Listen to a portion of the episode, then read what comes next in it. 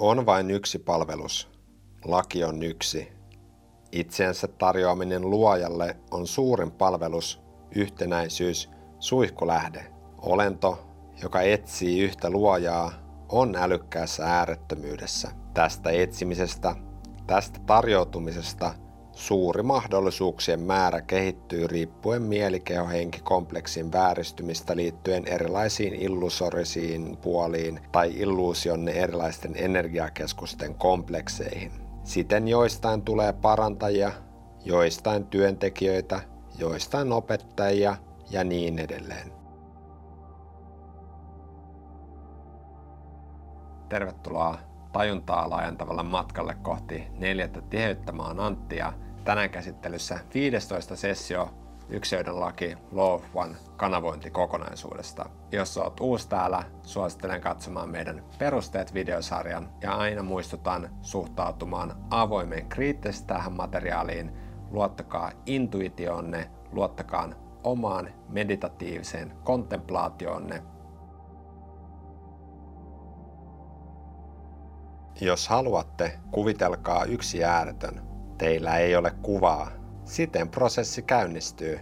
Rakkaus luoden valon, tullen rakkausvaloksi, virtaa planetaariseen palloon sähkömagneettiseen verkon sisääntulokohtien mukaisesti. Nämä virtaukset ovat sitten saatavilla yksilölle, joka, kuten planeetta, on sähkömagneettisten energiakenttien verkko sisältäen sisääntulokohdat, Tasapainotetussa yksilössä jokainen energiakeskus on tasapainossa sekä toimii kirkkaasti ja täysillä. Planetaarisen pallonne tukokset aiheuttavat jonkin verran älykkään energian häiriöitä. Mielikeho-henkikompleksin tukokset edelleen vääristävät tai epätasapainottavat tätä energiaa. On vain yksi energia. Se voidaan ymmärtää rakkausvalona tai valorakkautena tai älykkäänä energiana. Ra kertoo, että tällä maapallolla me ikäännytään nopeammin kuin olisi tarpeen. Ja että tämä ikääntyminen johtuu pääasiassa siitä, että tämän meidän maapallon, tämän tietoisen olennon, jonka päällä me eletään, energiakeho on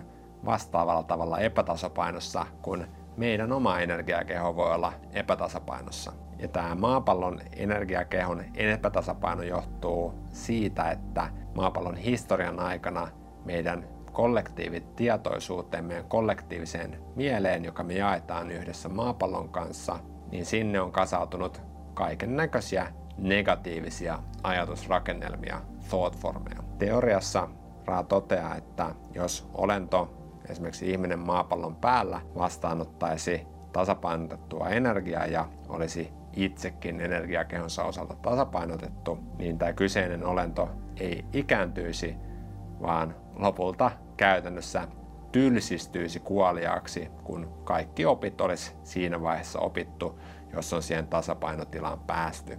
No tähän tasapainottamiseen, tähän energiakehon, energiakeskuksen tasapainottamiseen, eli käytännössä siis parantumiseen on raan mukaan vain yksi askel. Ja se askel on näiden mielikehohenkikompleksia luovien energiakeskusten täysi ymmärtäminen. Ja Raa tarjoaa meille yksinkertaistuksen tästä ymmärryksestä energiakeskus kerrallaan. Ensiksi maa eli punasäteen kompleksi. Raa kertoo, että tämän olemisen energiakeskuksen hyväksyminen on perustavanlaatuinen asia. Toiseksi tunteellinen henkilökohtainen eli oranssisäteen kompleksi. Tässä tukokset näkyvät persoonan omituisuutena tai itsetietoisen ymmärryksen tai itsensä hyväksymisen puutteena. Kolmanneksi niin sanottu ego eli keltasäteen keskus. Tässä tukokset näkyy esimerkiksi valtaan liittyvänä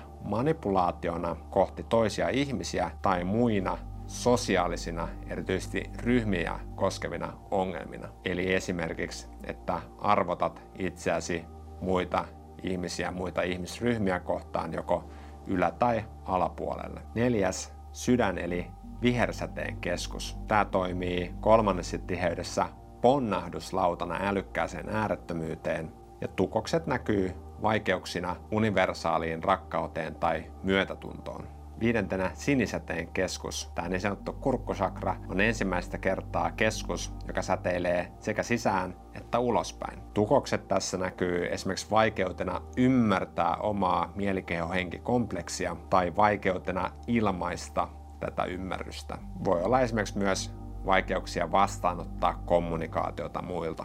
Kuudenneksi käpy eli indikosäteen keskus. Täällä tukokset liittyvät esimerkiksi riittämättömyyteen. Tämän kuudennen keskuksen työstäminen on henkikompleksin työtä ja potentiaalisesti voi siis avata portin älykkääseen äärettömyyteen. Raamukanta käytetään transformoimaan kolmas tiheys neljänneksi tiheydeksi. Seitsemänneksi kruunu eli violettisäteen keskus.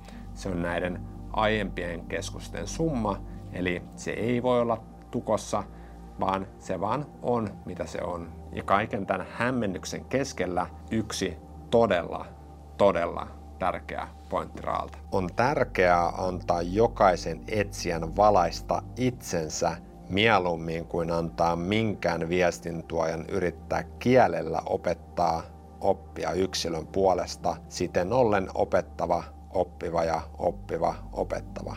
Eli energiakeskusten tasapainottamisen osalta mä en haluaisi mennä liian syvälle myöskään selittämään näitä auki. Meillä on kyllä video tästä aiheesta erikseen. Mikään määrä konseptuaalista informaatiota ei auta sua parantumaan. Jos haluaa parantua, jos haluaa tasapainottaa itsensä, on itse tutkittava näitä energiakeskuksia, on itse tehtävä se työ.